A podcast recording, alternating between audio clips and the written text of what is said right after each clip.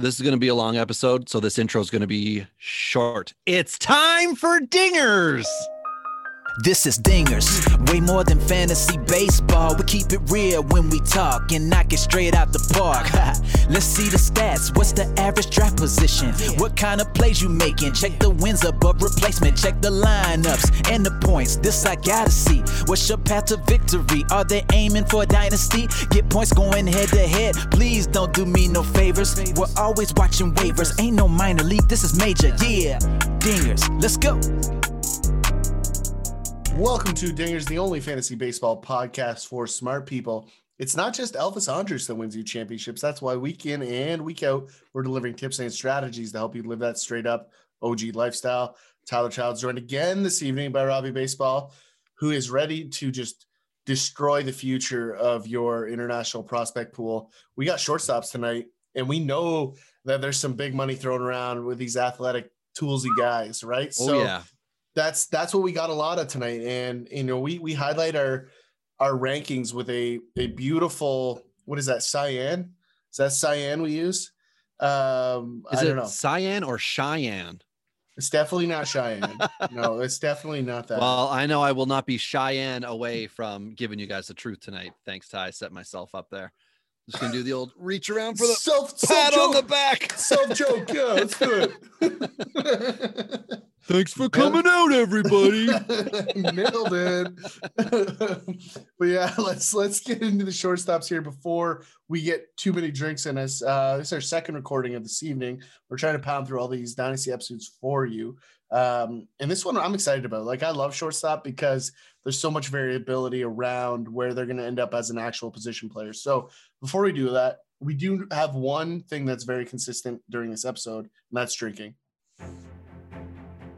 A long time ago, someone decided to put stuff in glass bottles. In some of these bottles, they put juice or milk, and that was stupid. Today, only alcohol and a few other products remain in the containers from the gods.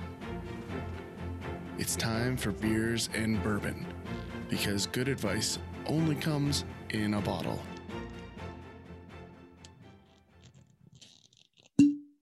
Oh, that sounds so nice. Here's mine. That's the sound of an Oreo hitting a mason jar because daddy's going old school with some Bailey's on ice, and I'm also eating cookies because why not? I'm in lockdown. That's the kind of snack that somebody who says milk and cookies drinks. Milk? Yeah. it's like, do you use English? No, I drink this with an Oreo. I'm having Bailey's, baby because it's the holidays and we're giving gifts and I'm eating this one. Uh, but yeah, so off the top, I did, I said to you before we started recording, I've got a short opening because it's going to be a long episode. And then I forgot that my opening was supposed to say, this is a short opening for the short stop position because we're going to talk about it all night. And I completely blanked on what I was going to say. So I just said the simple thing off the top. And now I've essentially wasted the same amount of time as if I had done something more elaborate like I did for third base, but that's okay. Um, we've got 93 guys to discuss tonight. Uh, eight by eight categories for our ranking. The eight offensive categories that we're covering tonight are player runs, RBIs, home runs, stolen bases, their walks, their strikeouts, and then their average as well as their OPS. And this is what we project they can do over the next five seasons. So 2021 through to 2025. Now, we did this last year. We excluded several prospects because we wanted to give you the MLB relevant players and then let you build your teams with prospects that we ranked separately. This year, we're going all in, baby. We've got over 900 total players that we're ranking. Excuse me, 92 at the shortstop position. It was 93 before, and then we realized that we had a Detroit prospect, Isaac Paredes, who we moved to third. So we've taken him off, but we've got 92 guys here. Uh, last year, Louis Garcia, Washington. Uh, prospect second baseman now uh, has been moved off the list, but everybody else returns or moves from the prospect list over. So we're going to touch on a few guys. Anybody else that you want to know some more information as to what we feel hit up Ty at Turney Boss on Twitter. You can hit up the podcast at Dingers Pod or myself at Robbie Baseball One. happy to share the list with you. Happy to go through why somebody is where they are. Um, just so you know, we take into account the stats that we just discussed, the depth charts with their MLB teams, contractual status of not just the player, but the teammates around them to see how things can go over the next several years. Obviously, swing mechanics, how they play the position, uh, vanity metrics. We've got it all. Okay. If they've got an ugly girlfriend, we know about it. All right. That's part of this. And and you know we love a little.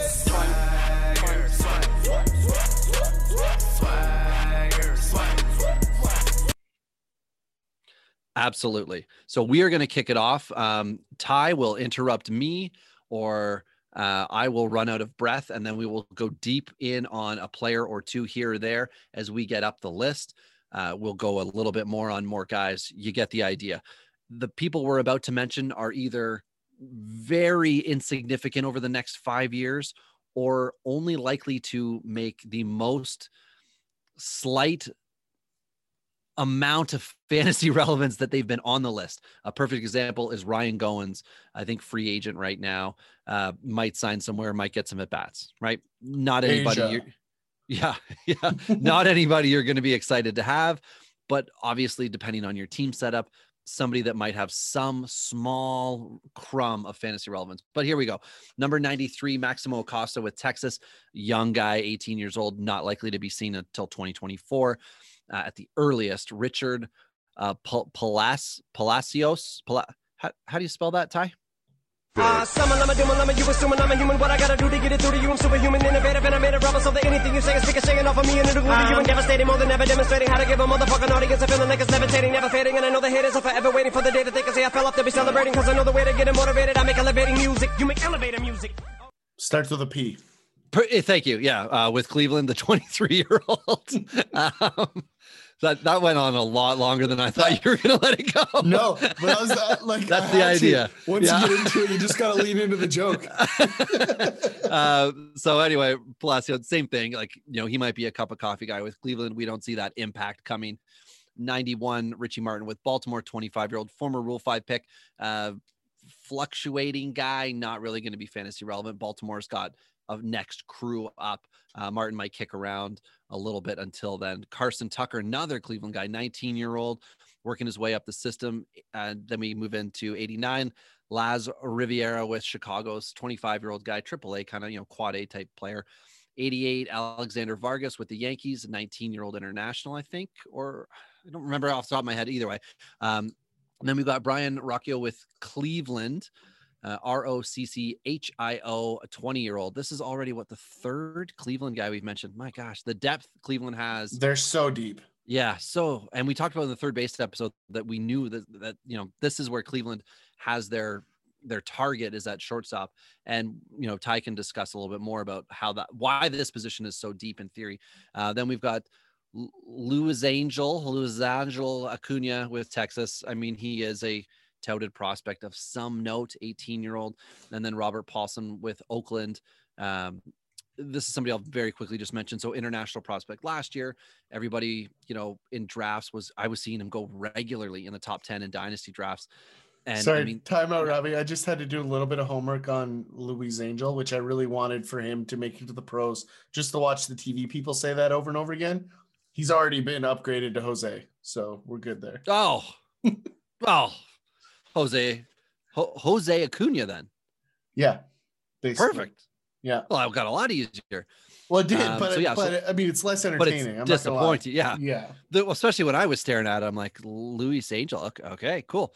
Uh, so Robert Puason is is a prototypical guy for me to avoid in dynasty leagues simply because of how far away he is and the organization that he's going to it's not that Oakland can't do good things with ball players. Of course they can. Every organization can, except for Colorado. But uh, um, but but that is just for me not a guy that I would target because of how far away he is and the cost. I don't want to pay that much for an international 17, 16 year old. But if you get into an international, you know, Asian player, like a guy that's coming over that might be 22 to 25, I would be much more willing to go higher in a draft for that guy because I'm I'm assuming that's more proven talent at a higher level. So just wanted to quickly touch on that because I think some people will see 85. How do you have Boston ranked so far back? he's not going to do anything. Yeah.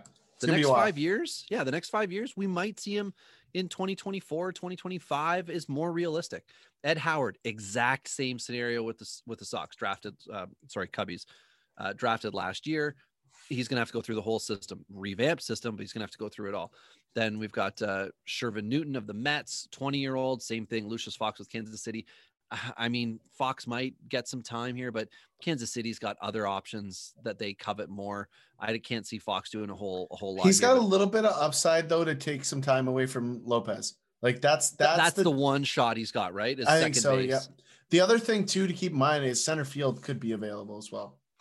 Well, that's where we've got Fox sitting now. If he proves us wrong, that'd be great. Yep. Um, Gunnar Henderson with Baltimore, very young, 18 year old here. Sergio Alcantara with Detroit, 23 year old uh, quad A type guy. And then that's our number 80th ranked, and then 79. We've got Shea Whitcomb with Houston. And Ty, you've got a little bit here on Shea Whitcomb. Yeah, shout out to uh, Mason McRae. Make sure you hit him up on Twitter. A lot of great stuff coming over from him. But he turned me on to Shea Whitcomb uh, ways back when we had him on. Asked him about sleepers in the draft, and he pointed immediately to Shea Whitcomb. And and I I have to agree. After doing a little homework myself, I, I'm a fan. I think he is just one of those guys that's going to come and grind and find his way onto a roster. He's slotted as a shortstop. I will say that I think he profiles as a third baseman, um, potentially a second baseman in this new era where terrible, def- like good defenders at third can all of a sudden play second. Um, and so I, I think he could potentially be uh, a sneaky pick here. and he's still just 22. I believe he was a Arizona State guy. No, no, San Diego State, I think, or something like that. One of the states, I believe. But uh, college bat, which we talk about all the time, uh, quick moving, right? And if you look at the timeline on a guy like Carlos Correa, who may or may not be an Astro for a, for too much longer, Whitcomb is going to beat um, the the current top prospect in the in the Astro system, uh, whose name I can never ever remember off the top of my head. Uh, Robbie, help me here. For the like a hitting prospect, Shortstop specifically, he's their number two ranked prospect right now uh, Oh, in. Houston, and and I can never ever remember his name. And perfect. Good time for us to blank when we're recording. a hundred percent, I'll find it. So if you keep, I was going, gonna say I'll- we can just click on another file for the depth. chart Fredus. Nova. Oh, Fradius Nova. Okay, That- gotcha. Fra- What'd you say, Fradius? Fra- I give it a little. I Sure, it it wasn't. more. That's how you spell it. but that's not how you pronounce it. yeah, so I, I just like him to beat Freitas to the to the majors, and and I think he's going to have some time because even if Freitas takes that shortstop position away from him, we're talking about Freitas a little bit later, but um, he slides over to to shorter second, right? And Bregman can move to second, Bregman can stay at third. So got options for the future of that infield. Yep, right, right there with you, Ty. I think I think Whitcomb and again Mason. So it's it's uh Mason underscore McRae M C R A E uh, at Twitter. We'll probably do a little tag for him for this episode. But yeah, Mason's got some great stuff. If you're wanting to know what's going on in drafts coming up, if you are like Billy B, our boy, and you are in some kind of crazy league where you can draft any human being to your team, uh, they do not need to be associated with an MLB team. Mason Cray is a great guy to pick the brain of because he can tell you about 14 year olds with armpit hair that's coming in and uh, how fast they're throwing. And then you can get ahead of the nut jobs that you play in those leagues with. yeah, Because I was he's Go ahead. checking velo on armpit hair growth. and I was talking to Billy about um, a league that he's in that is super like you know international, right? So there's you can draft everybody at any point in time. And I was saying, okay, so like here are the kind of peripheral guys. He's like, no, no, like these aren't going to make an impact. These aren't going to make an impact. It's a five year league. And I said, wow, like so I started to think like, okay, who are the guys, right? Who are the college guys right now? Who are the freshmen who could be the guys coming up? I'm like, well, I know somebody who's going to have that info, and that's going to be Mason. So um, at 79, we got Ryan Goins, free agent, who we mentioned, Willie Castro with Detroit at 77. Greg Jones with Tampa Bay, 23 year old, uh, just doesn't look like it's really going to work out. Tampa Bay's clogged, uh, so it's hard to see a path for him. Bryson Stott, first round pick for Philly, or former first round pick now for Philly, 23 year old, we you know there's opportunity, but it might be three plus years down the road for Bryson, so he's further back for us. Hadani Etchaferia, not sure what's going to go on with him this year. Asia. Similar, yeah, that that would be. You got to find a clip for that. Some Yeah. kind of like KBO home run where they like celebrate that. Yeah. Um, Wilmer Difo in uh, depth guy, just going to get some at bats the next few years, exactly like Chris Owings. Joe, like you see the little Q were in here. Richard Urena, same thing. I will say this: I really wish Urania would have had a better chance. I think he's a better baseball player than he was given the opportunity in Toronto. I think given given a clean slate and an opportunity to play, I think he could have been a major leaguer.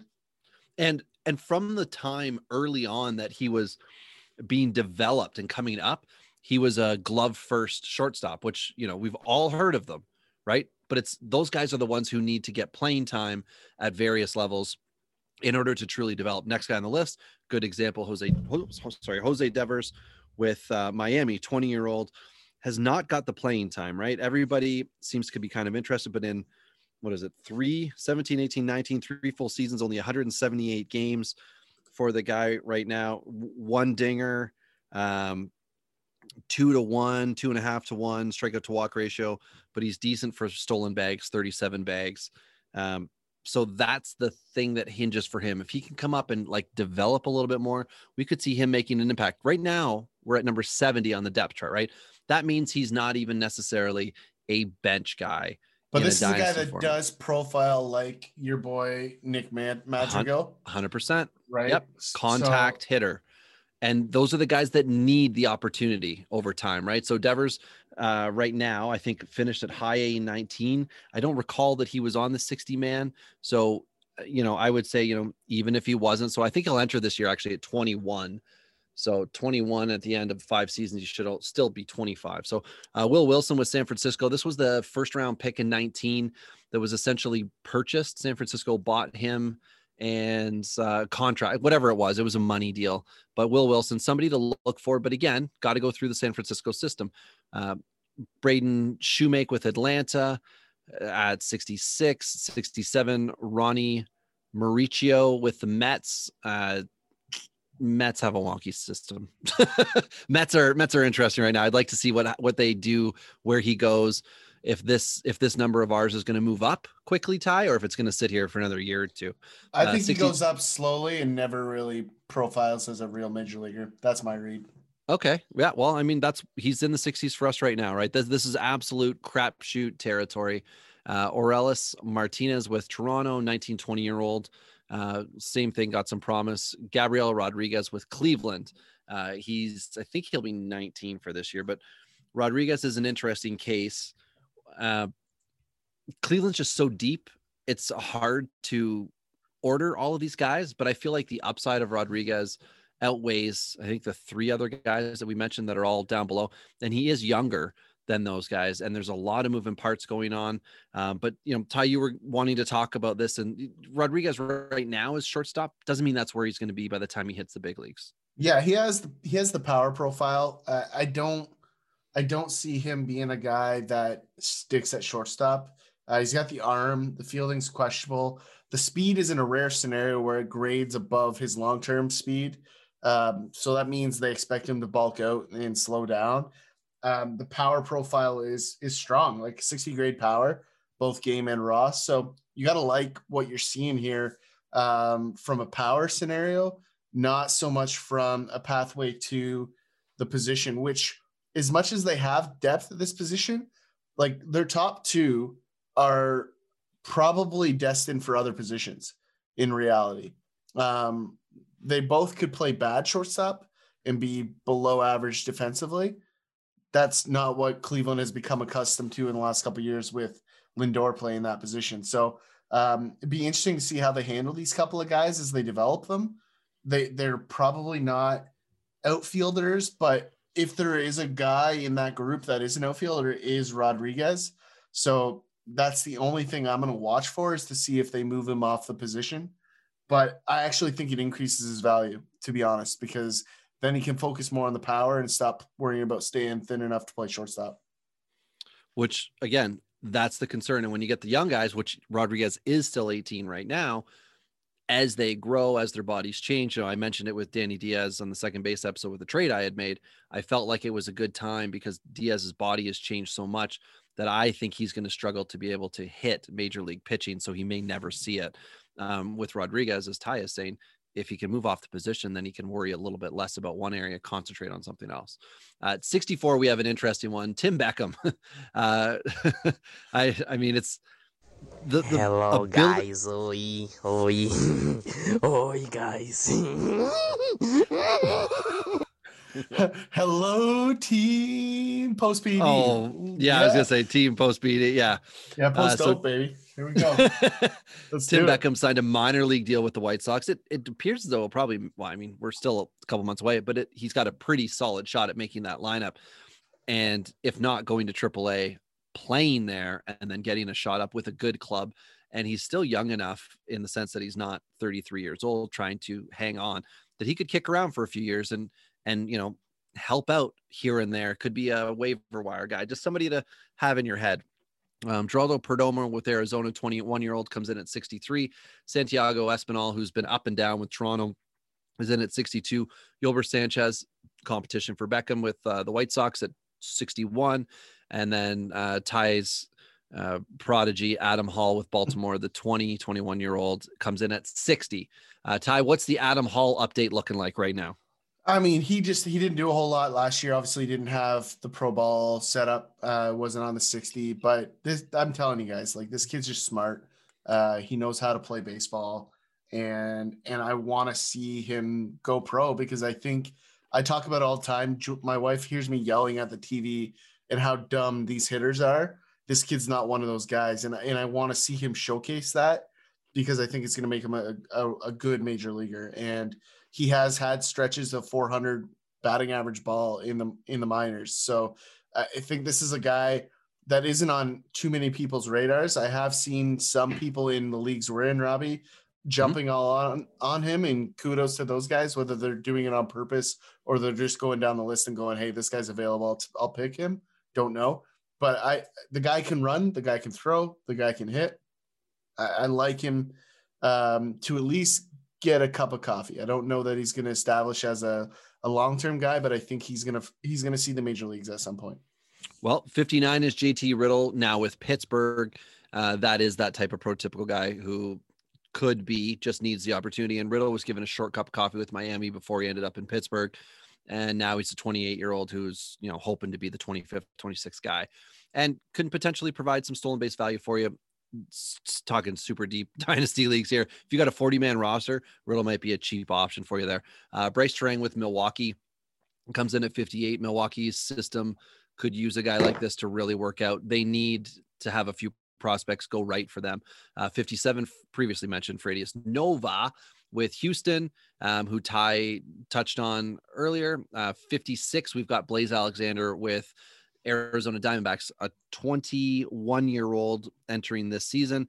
And this is a guy that I really like. Now, we don't have the stats. We've got a couple, you know, we've got the the 18 19 season um what are we at total at bats here i'm just looking his his obp is 378 as a pro but rookie in a ball his batting average is 288 ops is 819 i like it you know he hasn't had he's got basically 550 at bats so if you know if you want to call it a full season and 12 dingers 89 rbis just this is a contact guy. He's going to get on base he's going to move runners around. I don't know if he profiles necessarily as a leadoff hitter but i like I like Alexander to play and I like Arizona to have opportunity for him Eh, come the 2023 season. That's kind of how he ended up being where he's going to be for me now. If you're looking for somebody with a floor of a major league player, I think Blaze Alexander is one of those guys. Now, He's just, he's that prototypical kind of guy that is a Diamondback shortstop, right? He's just ho hum, right? Like if you look Yeah. at the guys that have been there over the last couple of years, like Nick he Ahmed. just- he's that profile and he has an absolute cannon of an arm. So the one thing I will add to what you your profile said on him, Robbie, is that because of the arm strength, if Arizona stumbles into a shortstop and or they want to make a catcher a shortstop because they seem to be into that sort of thing. or center um, fielder, take a catcher, make him a center fielder. Yeah. I, I could see Alexander profiling as a right fielder, right? Six foot, 160 right now. still has a little frame to grow into. Like the scouting reports all have him as to be shortstop, Mhm. and a guy with this arm should never ever be at second base ever. Right, because you're wasting it there. Yeah. So I, I'd like to actually see him slide to right. I actually think he becomes a better ball player if they move him out there. Um, and, and like we said off, off the onset, that's what happens at this position. So he's a guy that that I could see doing that. Totally, totally fair. Either way, I think Blaze Alexander is going to be a steal in some of your drafts if he's still available. If he's on teams already, I think because he didn't get a stat line this year, people will kind of forget about him. His value is going to be down. Now might be the time to go and get him. Um, Wander Javier comes in at 55 with Minnesota. Ugh, ugh, man, just Yeah. I don't know, man. He's above Blaze Alexander, but I can't see that lasting for too much longer. The opportunity for Javier has been has been there for him to advance. We just need to see this season. You know, we've got 54 Nick Gordon, his teammate, or with at least within the organization, who got a cup of coffee this year with Minnesota. Be interesting to see what he does next year, where they get him. Feel like he'll just be stationed and possibly stuck at AAA, um, needing an injury to get up. We've got um, well, luckily he has uh, Donaldson in front of him, so he'll probably It- find himself. there you go. Yeah. And depending on what Sano's up to with his offseason, there could be a few open roster spots. Uh, we got the slapdick prospect Xavier Edwards with Tampa Bay. Um, you know, yeah, t- ties a little higher. slap, You say slap dick? That's what Snell called him after the trade with Tommy Pham last year. He was he was tw- do on Twitch and he said something about getting these some slapdick prospect and losing an MLBer. That's why there's like a whole thing. I think there's like a podcast that's called like slapdick prospect. Like the, it's become more than it ever should have, and that's why I remembered it. I, I Um, think I will say this right now. I think he is the most underrated prospect at this position right now. Underrated? Underrated. Jeez, you've changed your position on Edwards. Big time. And in the, the big reason the, the big the big reason Big on time. this is what we've talked about before, Robbie. Like, what do we think about Tampa Bay's drafting ability? Oh, it sucks. It's the worst. It's literally the worst. But what do we say about guys they trade for? Oh, they they know how to acquire the, the exactly. And so Edwards is that guy. And I I've looked a little closer and I see the things that that they see. The Okay. speed. yeah, I, I I think he is a major leaguer before the guy everyone thinks is going to be. there. Okay. Wow. I like that. We're not gonna. It's the man who will not be mentioned. Okay. Well, let's. We'll keep going. Niko Goodrum's fifty-one. Uh, Jose Garcia or Jose Israel Garcia, uh, who had kind of a breakouty spring training and whatever. He's in at fifty with Cincinnati. Cincinnati's so hard to judge, right? We don't like to pump the tires on guys, but Garcia did some good things, and there's already a few prospect uh, writer type, you know, 21 year olds out there who seem to think he's the next coming. So that's fine. Uh, Kike Hernandez with the Dodgers, the 28, 29 year old coming in at 49. Bobby Witt Jr., sh- shortstop, could be outfielder. We need to see where he's going to be stationed in at 48. And Ty, you had, uh, you had, is it a friendly warning? What is it that you're telling the Dynasty listeners on, yeah. on Bobby so Witt? I I, I want to do a really quick education on scouting profiles, right? Because everybody looks at a scouting profile and we get super jacked up. And Bobby Witt has what I term and what I told Robbie before we jumped on here has the all bust profile written all over him. So if you look at the scouting report, I'll read it backwards from right to left. The future value is 60, which is high. That's a good future value. Anything north of 55 is in the elite category. Um, he throws 60, fielding 60, speed 60, raw power 65, game power 60. Here's where it gets interesting. The game power currently sits at 25. So the upside is 60. People get lost in the upside. Okay. The hit tool upside is 45, currently sitting at 20. So, in my opinion, the two most important fantasy stats, the hit tool and the mm-hmm. game power, are fractions of what they can be. So, I'm never willing to anoint these guys stars when the two most important stats are their weakness. And I, it just screams bust for me. I would love to be proven wrong because I love watching good players play baseball. And that's what they say this kid is. I'm gonna be the guy that's probably low on Bobby for a, a while here, and I might have to die on that hill. So we'll see. We'll see how that goes. But I'm definitely not a Bobby Witt Jr. guy at this point. Yeah, and just like for comparison's sake, last year um, we both had Bobby Witt within two spots of where we both have him this year. So, and and that's that's not a big jump up. That's not a slap back. Uh, he bumped up slightly for both of us, and we nearly doubled the depth at shortstop. Um, but that's saying something, right? We're not we're not going deep, and I think you know Ty has said it. You need to know baseball players versus fantasy relevant guys. And here's a here's the next guy up, 47, Luis Urias with Milwaukee.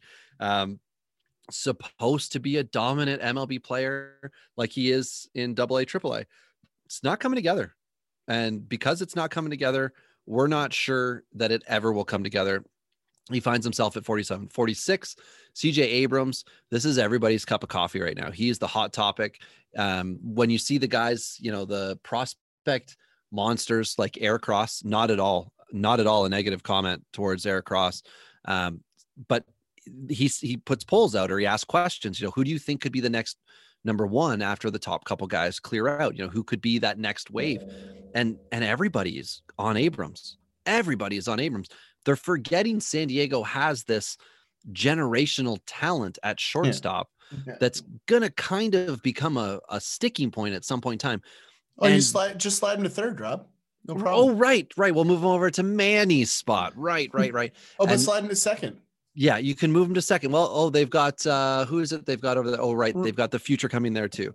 So San Diego is deep as can be, and Abrams is gonna need to either be dealt uh like to another team or dealt an amazing hand by somebody getting injured and Well, he gets and to come in. Don't forget Esteury Ruiz, is right there too, right? Sorry, Like, that's the second base I was referring to. yeah. Uh, Cronenworth is already there, right? So like, True. like they've got depth. It's for locked. days. Yeah, and they traded like three studs in the last year. Right they've been clearing out they've been clearing out middle middle infield prospects and they somehow got deeper. Now this isn't to say that cj abrams isn't going to come up and do good things. The guy's 20 21 for this year.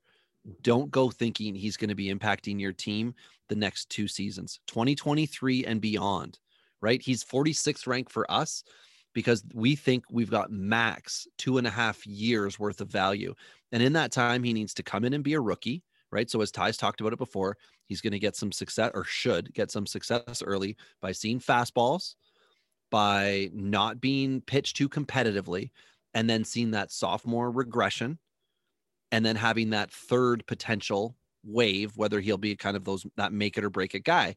And that's where th- this cycle is going to end in our five year dynasty ranks. So we're not going to put somebody like CJ Abrams inside the top 30.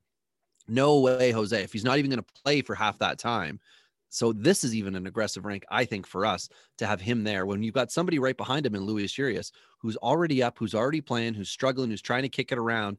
And then there's somebody like Abrams who needs to go through double A, triple A, and that first cup of coffee. Uh, this is why we really like our ranking system because it gives you options and it lets you think realistically about your team's window. If your team's window is going to be at the back end of 2024 and beyond, okay, CJ Abrams might be the guy for you. But if it's now, CJ Abrams is just some candy you can hang on to. Yeah. Right. He's he's for the next wave. Um, speaking of waves that have passed previously, Brandon Crawford comes in at 45. Brendan Rodgers with Colorado. Oh my gosh, poor Brendan Rodgers. Oh no. What? Oh, Yeah, Brendan Rodgers is definitely a button undone guy. yeah. It's too bad you don't have one that says like skill set hoop hoop because that's what Brendan Rodgers needs in Colorado and some playing time Whoop. Okay, I'll stop. Um, so he's in at 44. 43, we've got Miguel Rojas, who we talked about a lot, Ty. He had a good 2020 and he should go right back to Miami and things should be fine. He's very much like the next guy, 42, Freddie Galvis. Needs playing time and they'll do good things. Then you get into 41. We've got Tyler Freeman with Cleveland. Um, Tyler Freeland with Cleveland weirds me out. People really, really think Tyler Freeland, sorry, Freeman is game changer, super amazing. Um, I don't, I don't know what other I adjectives you want me. I, yeah, I don't see it, Robbie. yeah, what, it- what do you got? Well, Tyler Freeman steals bases, so people like that. Good average, right? He in in 18 he had a 352 average and a 916 OPS. Um, you know, in low A, and then he moved up in in 19 and in a full season with 500 at bats, roughly 19 stolen bases. The guy's got no power. Uh, he doesn't take a ton of walks, two to one strikeout to walk ratio, and those are both low. Only 53 strikeouts, 26 walks. So the ball is in play a lot. So he's got to be moving around. He's got to be getting things on the go. But the OPS dropped, and this is at uh, high A. So I think we're going to continue to see some regression back. I can see him being more of a average, empty average type guy. So he's not necessarily going to come up and like dominate. He's not going to set the table. He's going to have to grow. He could be an Aaron Judge, not not for power.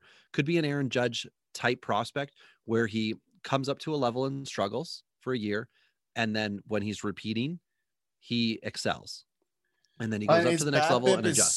super high too. Like BABIP And is that's speed some- related, right? Yeah, we don't talk about that a lot, but like as you get higher in the minors, like that BABIP goes away because the defense is better, right? So that's one of those things. Like it hasn't happened yet. He's still high A, but I could see at the double level, you see a big regression for Freeman, and it could be the end of his prospect train.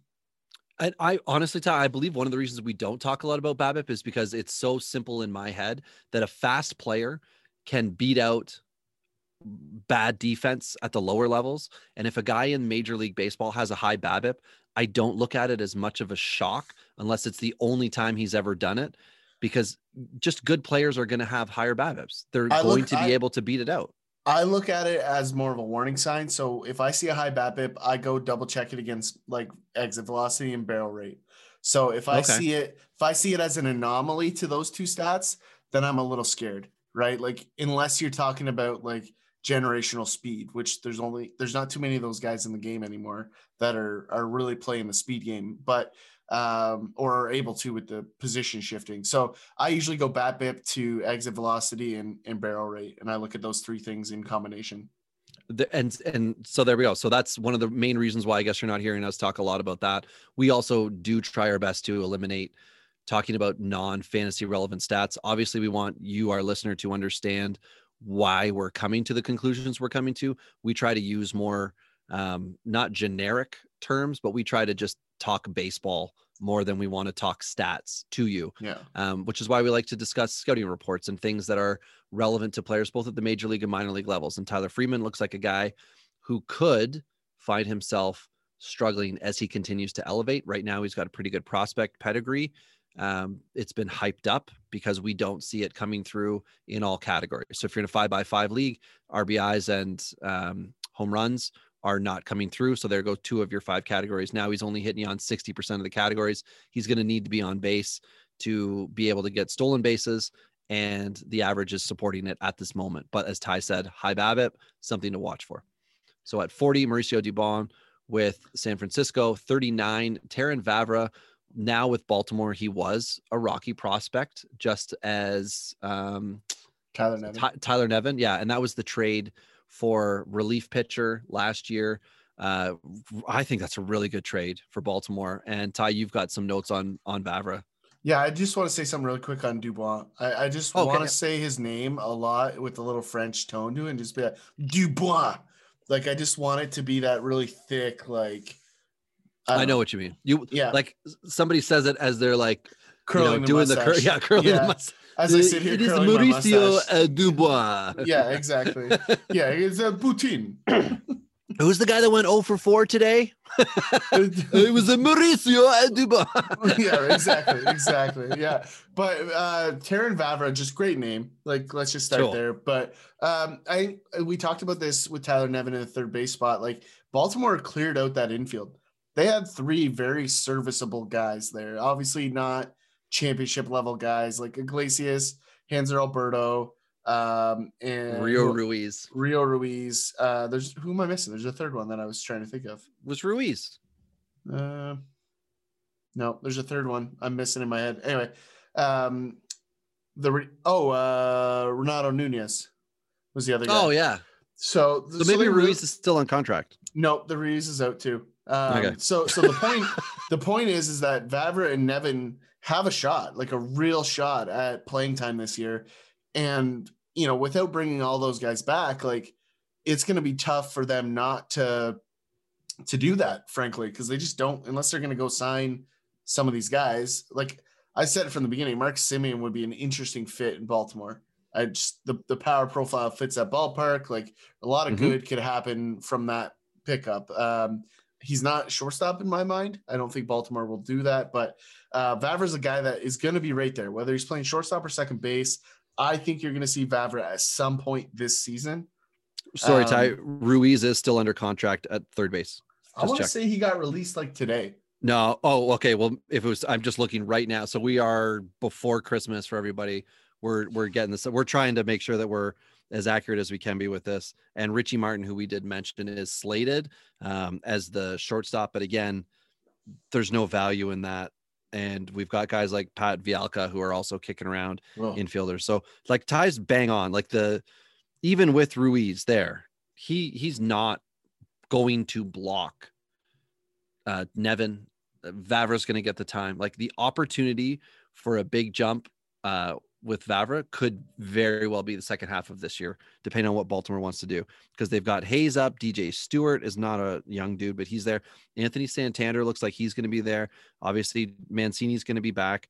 Uh, Mountcastle's the other guy, and then Pedro Severino's catcher uh, had a perfectly fine 2020. It's him or Sisco, and then we know that they've got Rutschman coming up. It's just a matter of when and if they're gonna, you know, do the catcher DH or what they're gonna do because Ruiz could easily just be their DH as well. yeah, definitely. Yeah, I, I mean, I thought I read that somewhere today that he got released, but I, I Okay, I didn't see. I just looked on trade rumors. I didn't see it, but that's that's fine. Yeah, I'll Either do- way, the opportunity is still there for him with Baltimore. Yep, absolutely. Where where did you end off, Robbie? Sorry, I got lost in the Ruiz That's okay. here. Yeah. Uh, so 38, we've got Marco Luciano with San Francisco. You know, highly touted prospect. Guy's really young, far away, but this is a pretty aggressive rank for us to have him up there. Um, we've got accidentally Jordan Groshans. Yeah, So, but uh, he profiles as that position though, so it's it's tough. Like we're under the assumption that he's gonna go to third because we're Jays fans and we know that's the We know what's up. logical outcome. Um, but he's still technically a shortstop, so I think he's worth noting really quickly. He's in our third base profile because that's yeah, if you want the deeper dive, check the Yeah, third base. absolutely. 37 if he's a shortstop. So the values, as Ty said, it's in third base, and realistically, it will be third base. At 36, we've got Nick Ahmed uh, with Arizona. At 35, recently departed San Diego Padre, now Cleveland Indian, Gabriel Arias. This is a good move for Cleveland. Ty, you talked about at the time of the trade with Clevenger that Arias could be the make or break it guy, right? We've got Quantrill and we've got Naylor, who are, you know, MLB guys right now. And Gabriel Arias could be the real determining factor as to whether Cleveland has done a Well- great job with this trade or whether they gave up an asset who now, with Tommy John surgery, it's going to be pretty hard to lose that trade. Well, and and we sifted through third and shortstop here uh recently, and and as we look at Cleveland's system with all the depth that they have on that infield, like to me, it's become incredibly obvious that Arias is the shortstop. He's the Right. guy in that group that's going to play shortstop. Uh, Rodriguez probably slides the third. He's the the more heady prospect. Arias is going to give you value. Like I, I I don't know the right comparable. I would put him in like a Jorge Polanco type. I think that's the kind of sh- the player he's going to be. I was going to say Um, Jeter. No, I'm just kidding. yeah, no. so no, everyone's going to hate him outside of Cleveland. no, but- no one will ever be Jeter ever again. Play that bad a defense and be such a, a and be heralded for his defense. He made those three plays those three times. yeah, yeah. He he took two steps to his right, jumped in the air, and threw it across. Threw a ball behind. Yeah. Well, and then there, what was it? The like the World Series playoff where he just like caught a ball that would have Yeah. still made it in the same amount of time, and then redirected it five feet to the right. But that play was the play. smart though. Like that play was But smart. it's just Yeah, yeah, but it's not like legendary. I like think it is, Yankees though, have- because he's Ah. so far out of position. Like he's so far away from where he's supposed to be. Oh yeah, but that's just because he's not good at positioning himself. I don't. I don't agree. I think he recognized it. He ran as fast as he could, as if he was trying to get one of those gift baskets to send the lady off in the morning. Uh,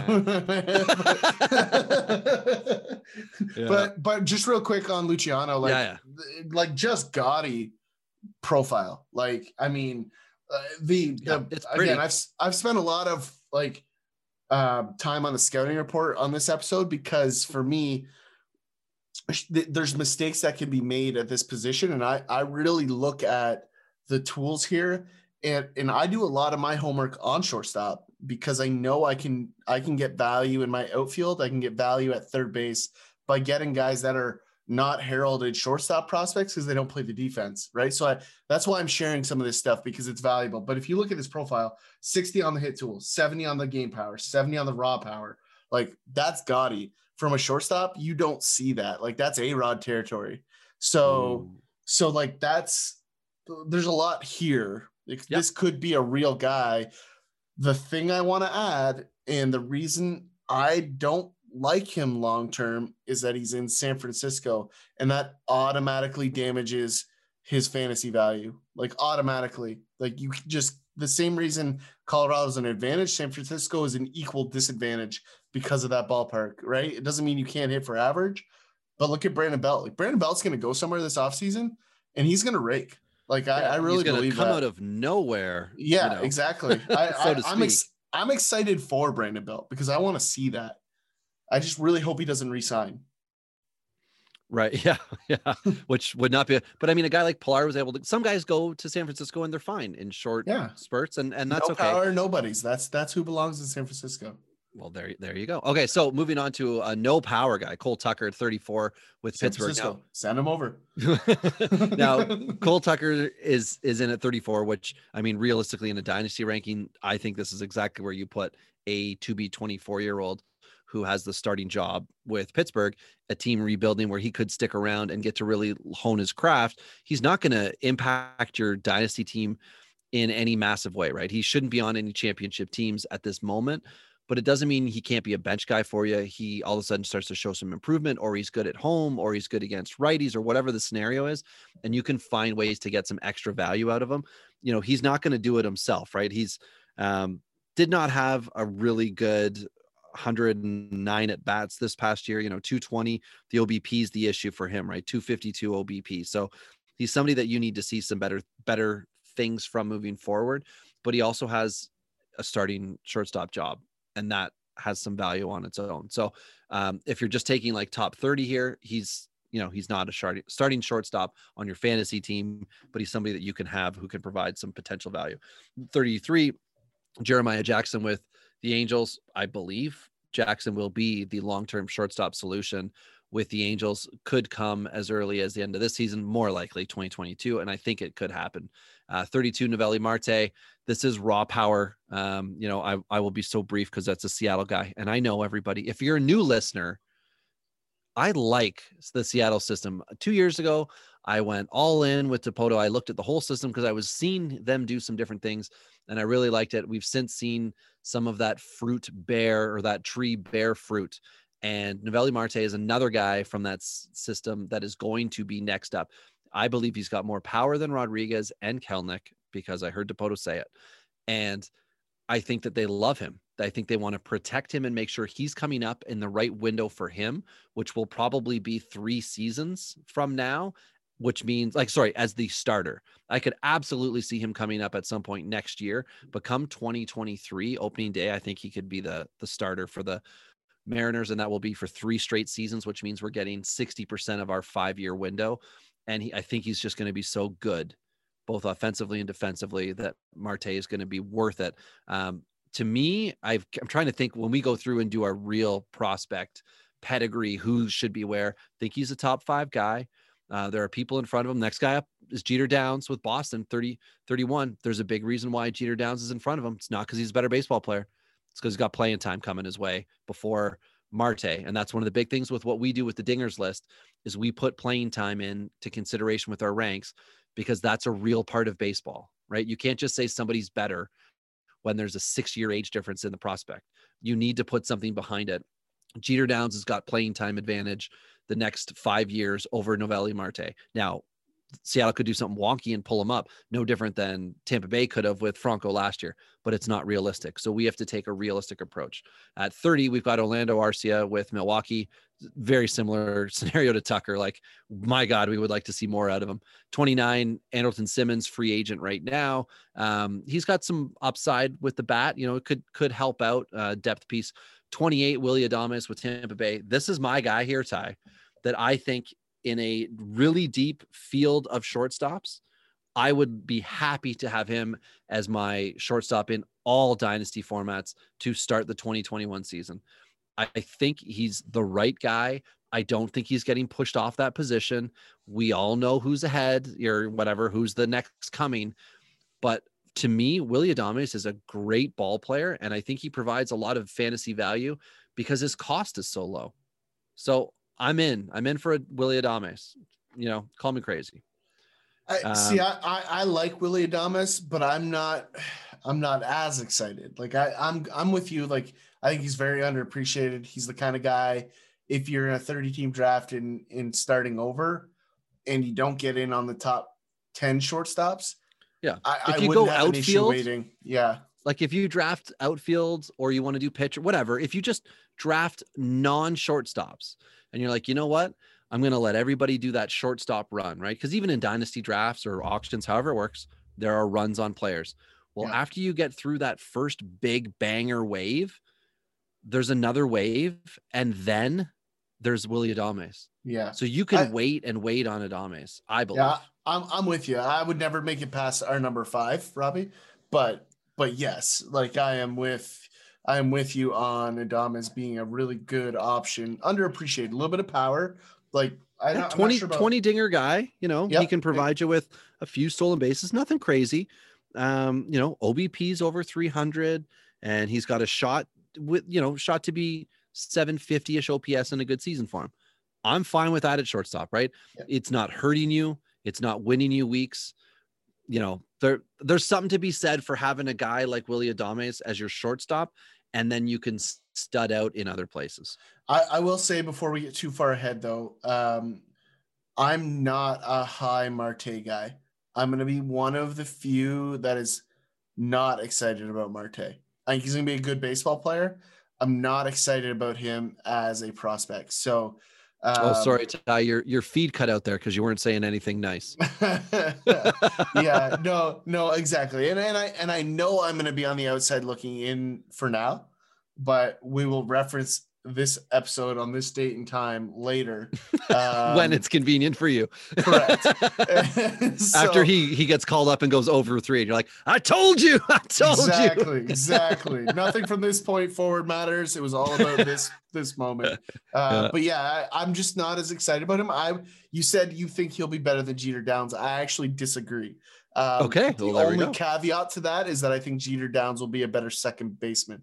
That's the only thing i will add to that. Okay yeah, I, that yeah. Well, I, I think with Boston, right, But that's where we believe Downs' only opportunity to come in is uh, otherwise injury related. So, uh, so now we are inside. We're at 27 with Andres Gimenez of the Mets, who came up this year, had a cup of coffee. Um, 26, we've got O'Neil Cruz, who Ty, you had something about his uh, barrel rate. You were going to say? no, I'm not going there, Robbie. It was hard. You said you said his hard hit rate went up this yeah, off season. What was it? I'm not going there. You can. oh, it was his hard hit and run. That's what it was. His hard hit hit and run rate went up. So anyway, he's a 26, and yes, we we are aware that there's some darkness in his off season, uh, but we try to bring some light and humor into certain situations. Plus, we are we are separated away from this. Uh, 25, Elvis Andrus, the Wiley vet. Uh, Texan 24, Jose Iglesias. Iglesias has moved up for both of us from last year um, because we we we wanted him to be better. We now actually think he's going to start to get some opportunity for the next couple seasons. He signed a one, not signed, sorry, he was traded um, to the Angels. We think that this could lead to you know one year deals or one year deals with options for the next few years, and Iglesias can provide some value, which is great. Twenty three, Jean Segura with Philly. Uh, I think it was the second base episode. Ty, you had a really good uh, point that you had made about Segura possibly being good trade bait because you know Dave Dombrowski coming in and whatever's going to go on with Philly now. Um, you know, Segura is a good ball player, right? It's just veteran ball player. Guys forget about him in Dynasty because he's not the next two guys that we're about to mention, right? So we've got at 22, Wander Franco. That's right, everybody. Wander Franco, the 22nd best shortstop prospect. Um, that is at Tourney Pros- Boss on. 20 Yeah, no, 22nd best shortstop, not prospect. Oh, sorry. Yeah, 22nd best shortstop the next five seasons. That's at Tourney Boss on Twitter. Um, Ty's phone number is, um, you know, it's, it's both of us. We're both there. I actually Hey, have him hey. 22nd. You have him 20th. So you're You- you're you're in front. Yeah, no, and and I'm I'm there in terms of floor value. Like I, I will say this, like I'm gonna need to see something more to move him past this. Like I, I think he can be a good major leaguer. I'm I don't think he is better than Luciano's upside. And for whatever reason, no one's even talking about that comparison. Uh, even though they're basically the same age, no one's even comparing those two for a second or Royce Lewis. It's just Wander and these other two. I, And I everybody way, way, way down below. Yeah, and I talked to you about the footage we've seen from Wander over the last year. Not it's impressive, not power. It's- Yep. yeah, I, I'm not excited about Wander. Uh, we've been talking about that for a while, and and when we're right, Robbie, we're gonna we're gonna have a parade. We're gonna have like like basically Macy's Day style balloons. Um, What when he get- like gets demoted? Yeah, well, and, and then we'll just we'll just have like a giant like baseball player balloon that floats away just like Wander's career. Whoa. Okay. Well, yeah. So I, I, you know, obviously I'm joking about, you know, Ty being the one. We, we're both realistic in this, and that's what I appreciate about, you know, times like this where we differ so heavily in certain areas, but at other times we're we're both very like-minded in the fact that we look at a player and think, okay, so he's getting hype from everybody everywhere. Well, what would be a reason, a, an unjustified reason for a guy to be getting? Do you know why, hype? Robbie? Sorry to cut you off there. No, but we're no, both go for it. we're both not allowed to dream because we're married. Sorry, I, I dream- go there. I dream big, baby. I got boats. I got boats for days. but anyway, um, yeah, it's you you have guys like uh, Vlad who are coming up, and they're supposed to be huge hype guys. You've got Soto who kind of you know is a prospecty come up quickly guy and boom hits. Acuna, uh, Tatis Jr. You've got all these international non MLB Rule Four draft guys, which is what the MLB draft is called. The amateur draft is called the Rule Four. All of these non Rule Four guys come up and they're they're hitting or they're supposed to be hitting right? They're on the cusp. So franco's just the next guy. And and writers need someone to write about and podcasters need someone you know content creators whatever you want to call us need something to talk about. Well we're not going to talk about a guy who hasn't seen consistent heat who hasn't seen good veteran pitching until we see them do that right? We're not going to put all of our eggs in one basket on the guy but he's ranked 22nd for us over the next five years. That's pretty damn good you know and that like ty said that's floor based so eh, but one in front of him is Royce Lewis. And that has a lot more to do with the fact that Royce Lewis should be coming up this year, you know, should be into Minnesota in 2022 as a starting shortstop, and Franco might not be there come 2022. Now I know everybody hates that idea, but that's what we're basing this on. If we're wrong, cool. We'll we'll make the adjustment. Um, 20, we've got Marcus Semien, free agent right now. Ty talked about possibility, you know, him in Baltimore or some other places. Here's an interesting upside guy, Nico Hoerner with the Cubbies. Uh, everybody, I think, kind of had real immediate. Yeah, Ty. Hello, darkness, my old friend. This is a guy everybody loved last season. This time, Hundred percent. Yeah, and I was just that's that was going to be my point. I think everybody's kind of had their like, oh no, he's not good because Mhm. Nico Hoerner, along with the rest of the Cubs lineup, underperformed in 2020, and now Hoerner can be forgotten. And and I I think he's either going to be off shortstop for this season or off shortstop for the season until Baez may get moved if that's what happens. Well, I mean, they back. So- drafted Ed Hedward, Ed, Ed, Ed Howard. Howard. Like, if that's Years not away. an indication that you're showing, though, that Baez isn't going to be there long term, I don't know what is, right? Like, I don't know Right. why the Cubbies would invest into Baez long term. It doesn't make any sense. Like, their team is not going in a winning direction. So why why spend your money on a post peak guy? It, they're not going to do it. Yeah, and and Nico Hoerner came up um, kind of like Garrett Crochet did this past year. You know, the year they're drafted, and it's really exciting. It's really fun. But now he's learned, right? Learned through a, you know, a weird, weird sixty game season. He's going to come up, and we think he's just going to be a solid contributor the next five seasons. Now here's here's the one. This is contingent on the signing, right? But we've got Ha-Seong Kim in at eighteen. Um, Ty has him in the later part of the twenties. I've got him at eight. I've got him at eight, everybody. I love Kim. I love the cool loopy swing that he's got. I love the power that he can generate and the fact that I think he's going to get himself a good four, five year contract with an MLB club and walk in opening day and start. And I I'm just in on Kim, and that's fine. You know, I think in redraft leagues, or sorry, not redraft leagues. I think in uh, dynasty leagues in your you know rookie draft, is he if he's eligible to be in it, I think this is a top 10 pick. I don't know how your league's going to value certain things, how your own team. Hey, hey. This is me hyping a guy who deserves it because he's he's done it at a high level, and I believe that he can come in to MLB. It would be great if he went to a team that like you know really needed that second base shortstop impact guy because I think he can do it. Toronto seems to be one of the guys that's getting a bit of chatter, but we don't like to go off the rumor mill. We want to see the signings. Um, but yeah, I really like Ha-Seong Kim. I think this is going to work out. I think he's going to work out well. We're not going to see the you know necessarily kind of struggles stumbles that we've seen with some of the other guys like Tsutsugo came in last year didn't you know light the lamp like everybody was kind of thinking would happen and he was a top 10 by low yeah, but he was uh Tsutsugo was a top 10 pick in some dynasty league uh, first year rookie drafts. Yep. So if and if if that's if people didn't learn from that, um, they would sell him now for a lot less. But I think you can go and get Kim, and it's going to be a different story. That's my own thing. That's kind Yeah. of Here, know. here's here's my take, Robbie. Um, with Ha-Seong Kim, we you and I talked about this, so I, I don't need to t- share with you, but I'll share with the listeners. Um, for me, Ha-Seong Kim has upside. I think there's going to be a learning curve here. I don't like his swing in the top of the zone, and and what we know about Major League pitching right now, fastballs up and curveballs are are kind of the commonplace or fastball sliders, and and I think he's vulnerable to that. Um, I think he's vulnerable more to the fastball up than anything down because I actually think his swing in the bottom of the zone is is pretty. I, I really like it, but I do not like what he does at the top of the zone. I think against major league hitting, he is going to blow up more bats this season, or major league pitching. He's going to blow up more bats this season than he's ever seen in his career. Those those fastballs are going to get in on him quick. Um, he pulls his hands in this really unique way, and it's fascinating. And I, I do enjoy watching it. I will say that. Uh, but I think it needs just a touch of seasoning to get used to some of the things. Like Asia's very much splitter slider heavy, right?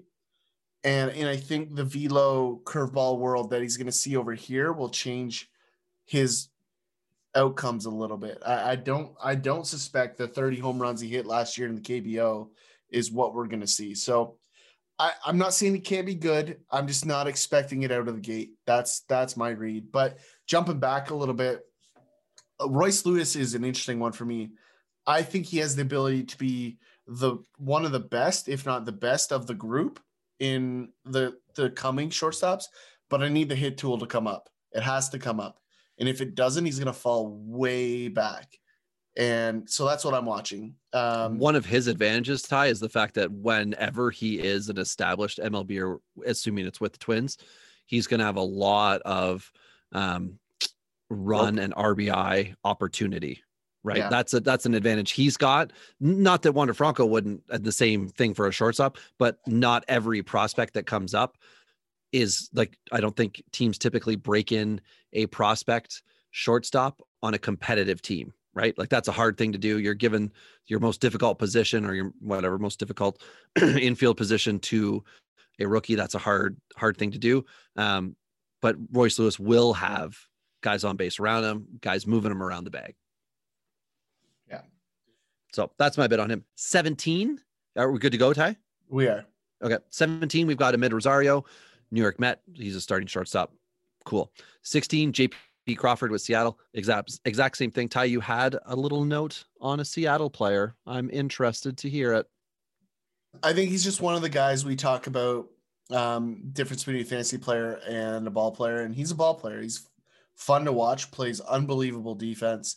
He's to be out there for a while until Marte moves him off of it. But I don't know that Marte is a huge upgrade on the Marte defensive could side. be at third base too, maybe. Yeah, well, I mean they've got garbage at third base now, so it certainly wouldn't take much to move Kyle Seager. off of that. Yeah, yeah, I'll start that battle. Don't you Uh, start that Seager talk with me. And the Yeah. best part though, Ty, is that you could have the worst fielding arm, like JP Crawford could all he's got to do is put it in from his glove to his hand and throw it within 20 feet of first base, and gold glove winner Evan White will snag that.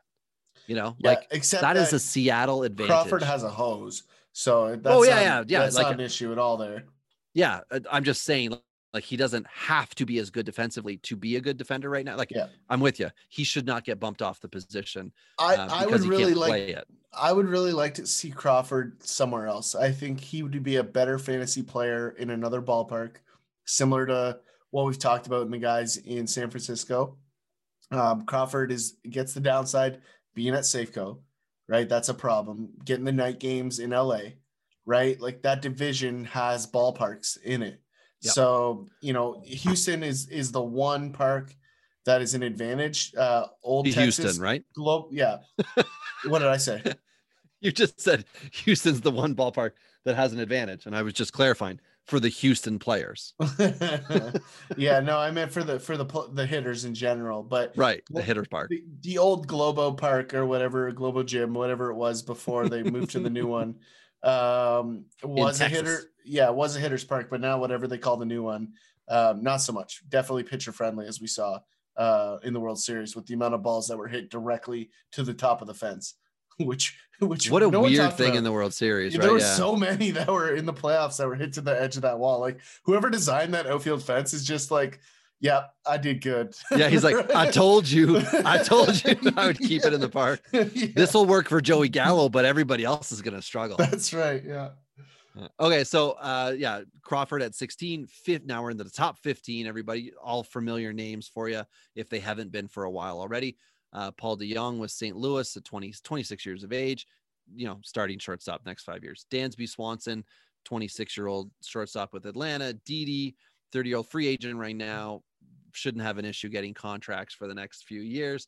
Um, Mondesi at 12. This is kind of a perplexing one. Some guys will have him higher. We understand. We're, we're not real excited about how often he strikes out. We know Kansas City is looking to, you know, rise up. And um, in doing so, Mondesi stolen bases are just such an asset that you can't ignore it, right? You, you can see that there are issues, but you cannot ignore when a guy can put up the kind of stolen bags that he can on a team like Kansas City who hasn't been competing. If they're trying to compete, if they're trying to get games down the stretch, he could really be an asset in head-to-head playoff runs uh, when Kansas City is a better team. At 11, Jorge Polanco with Minnesota, and now we hit the top 10. We've got Javi Baez with Chicago. We already kind of touched on it, right? There's a ton of studs in this list. Baez had a down year last year. Um, he moved down a couple spots for us. Still Yeah, inside uh, the top 10. Tons of tons of time for him to be a top 10 guy the next five years too. I mean, DeJong's a guy that I told you to buy a couple years ago as a buy low. Uh, if you listened, you're welcome.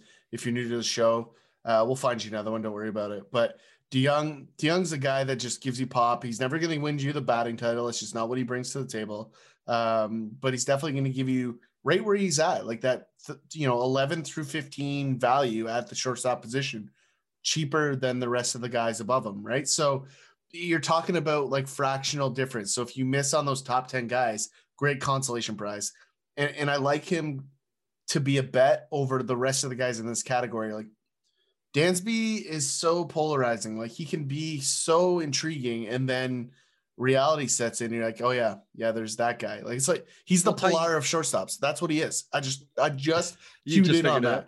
Yeah. You you had said before he's he's a hot start guy, right? Hot start, cool finish, and those are guys we we talked about in the third base episodes.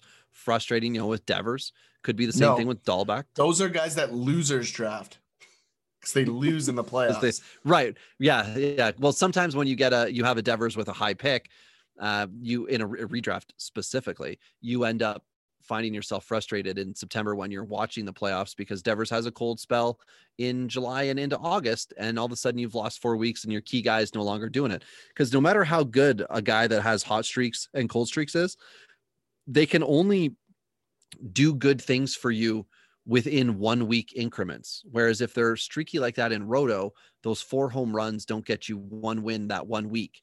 They are four home runs that add to your year end total. So guys who are streaky can be a little bit easier to handle in a roto format. And if you're doing head to head, you just have to understand that you have to balance that lineup out, right? If you spend early either draft capital or free agent dollars or however your league is set up on risk reward streaky dudes, you're going to pay for it if you don't have those high floor guys in your starting lineup as your season goes on. You know, if your daily lineups and you see a guy's getting cold, you can pull him out.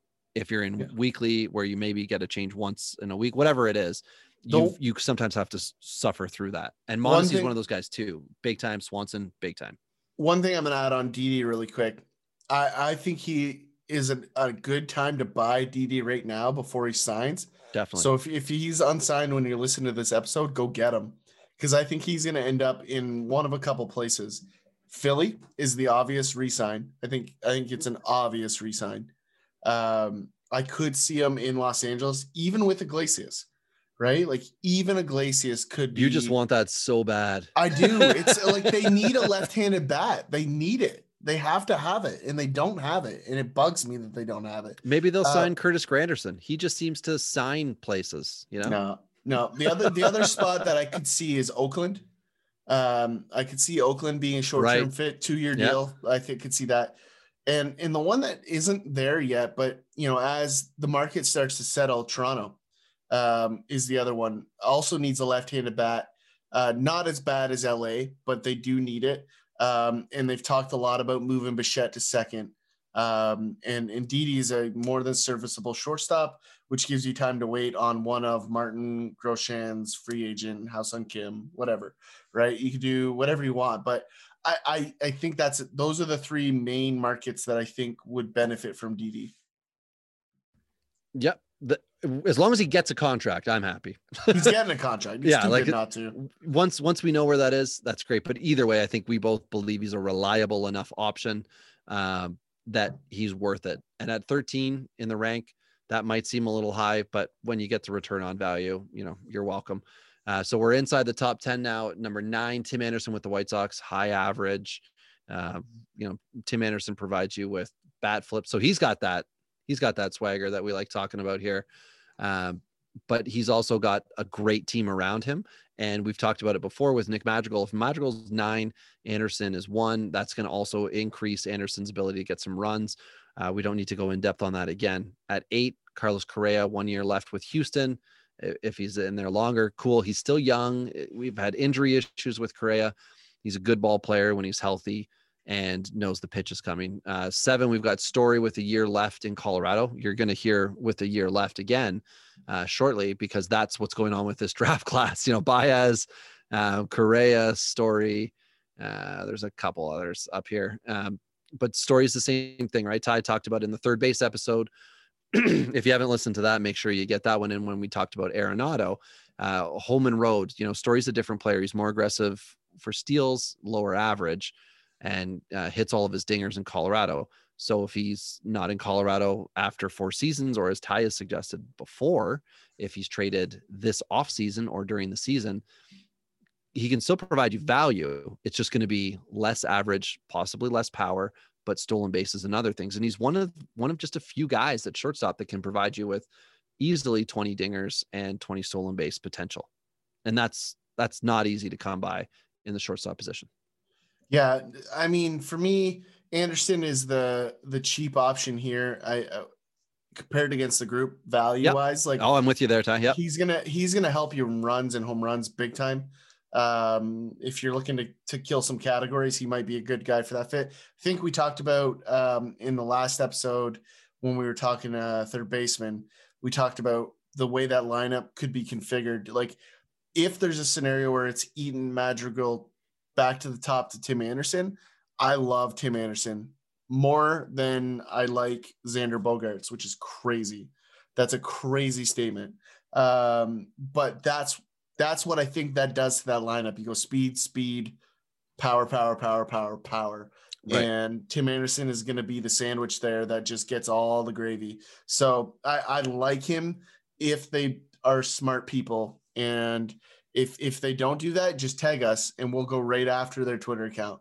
Um, so just hit us up. But anyway, point is the next guy on the list, Correa, I think is the cheapest. I talked about Seager as a bounce back last year. Uh, he nailed it. Thank you, Corey, for making me look good. Um, I think Carlos is going to do the same this year. I think he is going towards contract time, and I think that means go time. And I think you're going to see Correa turn it on. I could see if he's healthy, full season MVP for Carlos Correa. Holy So- smokes. I'm going to throw that out there. And I, I just think he's that good. And I think he's gotten past the window where he's supposed to be the MVP. And I think that's going to allow him to be great. The other part of it is that all the story this year is going to be on um, Altuve's bounce back and Yordan Alvarez and Kyle Tucker. And people are just going to let Carlos be himself and he's going to come out of the woodwork and surprise some people. That that is a bold strategy, Cotton. Let's see if it pays off for you. Um, so at six, Xander Bogaerts, who Ty just previously mentioned. Um, yeah, Bogaerts good, all cats guy. This is what happens when you. It's hard to really say anything negative about these guys. At five, Corey Seager, who as Ty had mentioned, he told you when he was, you know, ranked four spots, I think, back last year, wherever it was, he was still inside the top ten for us but he's five right now for us. And I believe Seager has one year left as well Yes. um, before he becomes a he's agent. part of that big class. Yep. Yeah, it is going to be quite the offseason. Um, Bo Bichette comes in for at four for us. We see a lot of promise. You know, we obviously we're around Toronto now. I was talking to um, uh, our biggest hater and lover, Roto Ronnie, about uh, Blue Jays baseball for the upcoming season, and I said, "Well, I'm not going to be watching the Jays games this year because I'll just get MLB TV, and MLB TV has now blocked out Blue Jays." Um, whereas previously the entire country could watch Blue Jay games on MLB TV, and now you cannot. So the deal with Sportsnet, which is the major broadcaster in Canada for Blue Jays games, also the Rogers, the subsidiary from Sportsnet, Rogers owns the Blue Jays as well. Um, that's not going to happen. So I'm just going to go back to what I used to do, which was listen to the Jays on the radio and uh, watch the other 29 teams play on a regular basis. And that's fine for me because there's guys like Bo Bichette who, uh, you know, I could get all the highlights. I can do everything I need to do with a guy like Bichette. I know he's good. You know, I know the deal when he signed with Toronto was that they weren't going to dick with his swing. They were going to let him be the player he wanted to be, and he agreed to sign there. And it's worked out beautifully for Toronto. And if he moves off the position, as Ty has suggested, if some other guys come into town, that's fine too. He's still going to be a top of the order guy. He's learning his craft. Yes, he he does need to make improvements, but he's young enough at 22 for this season coming up that it's going to happen. And that's how he ends up at fourth. So, do you have anything on those guys, Ty? I know if you want to say a little more on Seager, we know he's bounced back, great he's year. just he's just good. Like he's just good. I Yeah. mean, he he's going to be an MVP candidate in the NL healthy. Um, whether he's healthy or not, that's to be seen. So we'll see. But I think we all saw he's on World a Series- star-studded team, Yeah, right? With MVP candidates on it. So And we all saw in the World Series, he's pro like Mookie's good. I, I think Corey's a better player, my personal opinion. Um, I, I, I just like what he does at the plate. Betts makes up for a little bit of the difference with his speed. So there's there's a trade-off there.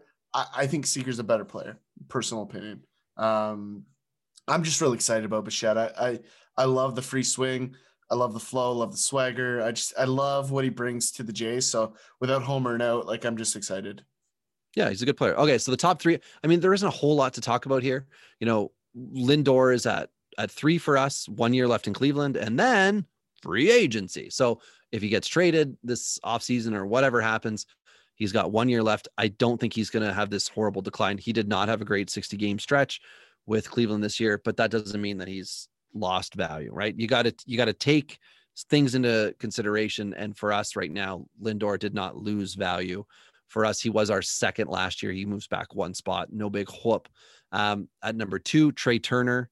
Uh, Trey Turner is my number one. And the only reason that he beats out the number one, which, if you haven't figured it out, is. Fernando Tatis Jr. The only reason in my mind that I think Turner can top Tatis over the next five years is that a healthy Turner to me is as dangerous as Tatis. The difference is that he's not going to hit as many home runs, but I could see him stealing more bases. And I can see that making more of an impact. And in deep leagues, I can see him striking out less and walking more. And that's what we're basing a lot of this on. Now, both guys have um, potential injury risk that I'd say is equal. So when I put the two of them together, and I both see, I don't see age as a factor for either guy. Tatis is very young, 22. Turner will be, I think, 30 at the end of 2025. I'm fine with both guys. Uh, the teams that are on San Diego's kind of on the upswing, and Washington is potentially creating a second push and or taking a step downward. But I mean, a year ago, like not at the end of 19, they were World Series champs, right? Uh, they've got prospects that can still come up to fill out that infield. Robles can make a return back. Like there are good things going on with both guys. I just give the edge to Turner because I think, I mean, it's neck and neck, but I think it's a good thing to believe in a guy like Trey Turner to continue to believe, just like Ty did with Corey Seager for years and years when Seager was struggling, injuries, etc. I'm doing it with Turner right now. I really appreciated the 60 game run I got out of him in 2020. I'm looking forward to seeing what a full 162 can do in 21 and beyond. So that's yeah, like I, I, I mean, you know, the old episode of Friends where Rachel makes the dessert. Like when you get to this part, it's like Lindor good, Turner good, Tatis good, right? Like that's that's where we're at. Like there's Yeah. no point overthinking it here. But at the end of the day, for me, it's really simple. Um, Lindor is probably going to end up somewhere else, and who knows what that means. So we just don't know. He's the wild card. I have him too. I, I think he's a cut above consistent wise than Turner. Um, Turner probably has the highest ceiling of this group, truly. Um, but I think if I was to take a five year window, I think he ends up three, and that's why I have him three. Um, Tatis for me, I'll be honest, there's some bias here. Love Tatis Jr. He was my number one before I even did any homework and before I even compared anything. Uh, he's just he is the most electrifying player in this game right Oh, I thought you were going to say sports entertainment. no, no, no, no. the most electrifying guy in sports entertainment. No, I mean he's got the the whatever the mullet cornrows, whatever you want to call his hairstyle. I really don't know what that is. Um, yeah, if there's a word for it, someone please hit me on Twitter. Um, but I, I like I I like Tatis because he's bringing fun back. Um, and and that's the most exciting thing for me. Like of the group, Trey Turner is the least fun, right? Like in order, Tatis Lindor, Turner, fun, right? So like that's the that's the breaker at this point, and and that's fair. I, it just it comes down like they're so close. Like I'm more entertained by Tatis. I was just gonna say you've seen less smiles from Trey Turner than you have the other, th- and that's fine. And for that because sake, he's usually Bichette must have been grimacing. coming up. Yeah, but Right, he's usually grimacing in when he's going to the locker room, Oh, right? s- like screw you. The last, so in 19, sorry, in 18, he played a full 162, but he didn't have the average that everybody wanted. And that's where a lot of people were kind of like, whoa, whoa, whoa, what's going on with this guy? Um, but he was like two to one strikeout to walk ratio. And then in 19, he was much better 298 average 122 games so he still missed 40 games. So i get you there ty i like i do. Prior to 18 he had not played 100 games. So the stigma is there i'm saying this is kind of like we were talking about uh, ian kinsler this was a year ago we were talking about kinsler on the way out the door how he struggled early with injuries and everybody kind of like eh, what's going to happen what's going to happen boom he gets it together consistent fantasy player for years to come that's where i think we are now with turner and I really like I- the 335 average, which Turner had last year in 60 games, that or 59 games. That's not that's not what I'm going for, right? I love that he had a lot of hits. I love that you know he was getting triples and doing good things percentage wise for himself. But it's consistency with stolen bases. He needs more RBI opportunities. If the NL moves to the DH full time, that should help him out yeah, I agree with that. that's his big issue, right? As a leadoff guy, he's not getting RBI opportunities like he should. You know, he has yet to peak or hit, sorry, hit the 20 dinger mark. But even this year in, in 59 games, he had 12. So the potential is there for him and then runs, right? He needs to be on a competitive team. He can easily be a 100 run guy, a 70 RBI guy, and a 40 plus stolen base guy. And that makes up for any lack of dingers that you're seeing when you count all the stats up. And if you're category by category building your team the proper way, where you're trying to win each week and have a lot of balance, I think Turner brings a lot of balance. And if Tatis, we talked about BABIP earlier, Ty. If Tatis regresses on speed for any reason, that BABIP is going to go way down for him. And then we're yeah, going to but see he has correction. the best power profile. Like he has a 40 home run tool. Oh, he does. Absolutely. like totally. like Yeah. it's he's the only guy in this list that has 40 home run pop. The only guy right now. Yeah. There might be Luciano I- might be that guy later, but he's the only guy that has that right now. And for me, That's, I'm looking at the list too. I, don't- I don't, uh, I don't disagree. That's that's the deal breaker for me. So I, I agree with you though. If if the the uh, DH comes to the NL though, it also bumps Seager, right? So you might end up with Seager in that top three at that point. So you know, and then depending on where he goes, right? Correct. Yep. So there has to be some balance to that. But yeah, I mean, this is our crystal ball. We'd love to hear what you have to say. Um, you're going to disagree, and we're going to probably disagree with your disagreement. So um, we can do that dance, uh, or you can just fall in line like Ronnie does. Um, and until then, it's been Rob and Tyler on Dingers. This is Dingers, way more than fantasy baseball. We keep it real when we talk and knock it straight out the park. Let's see the stats. What's the average draft position? What kind of plays you making? Check the wins above replacement. Check the lineups and the points. This I gotta see. What's your path to victory? Are they aiming for a dynasty? Get points going head to head. Please don't do me no favors. We're always watching waivers. Ain't no minor league. This is major. Yeah, Dingers. Let's go.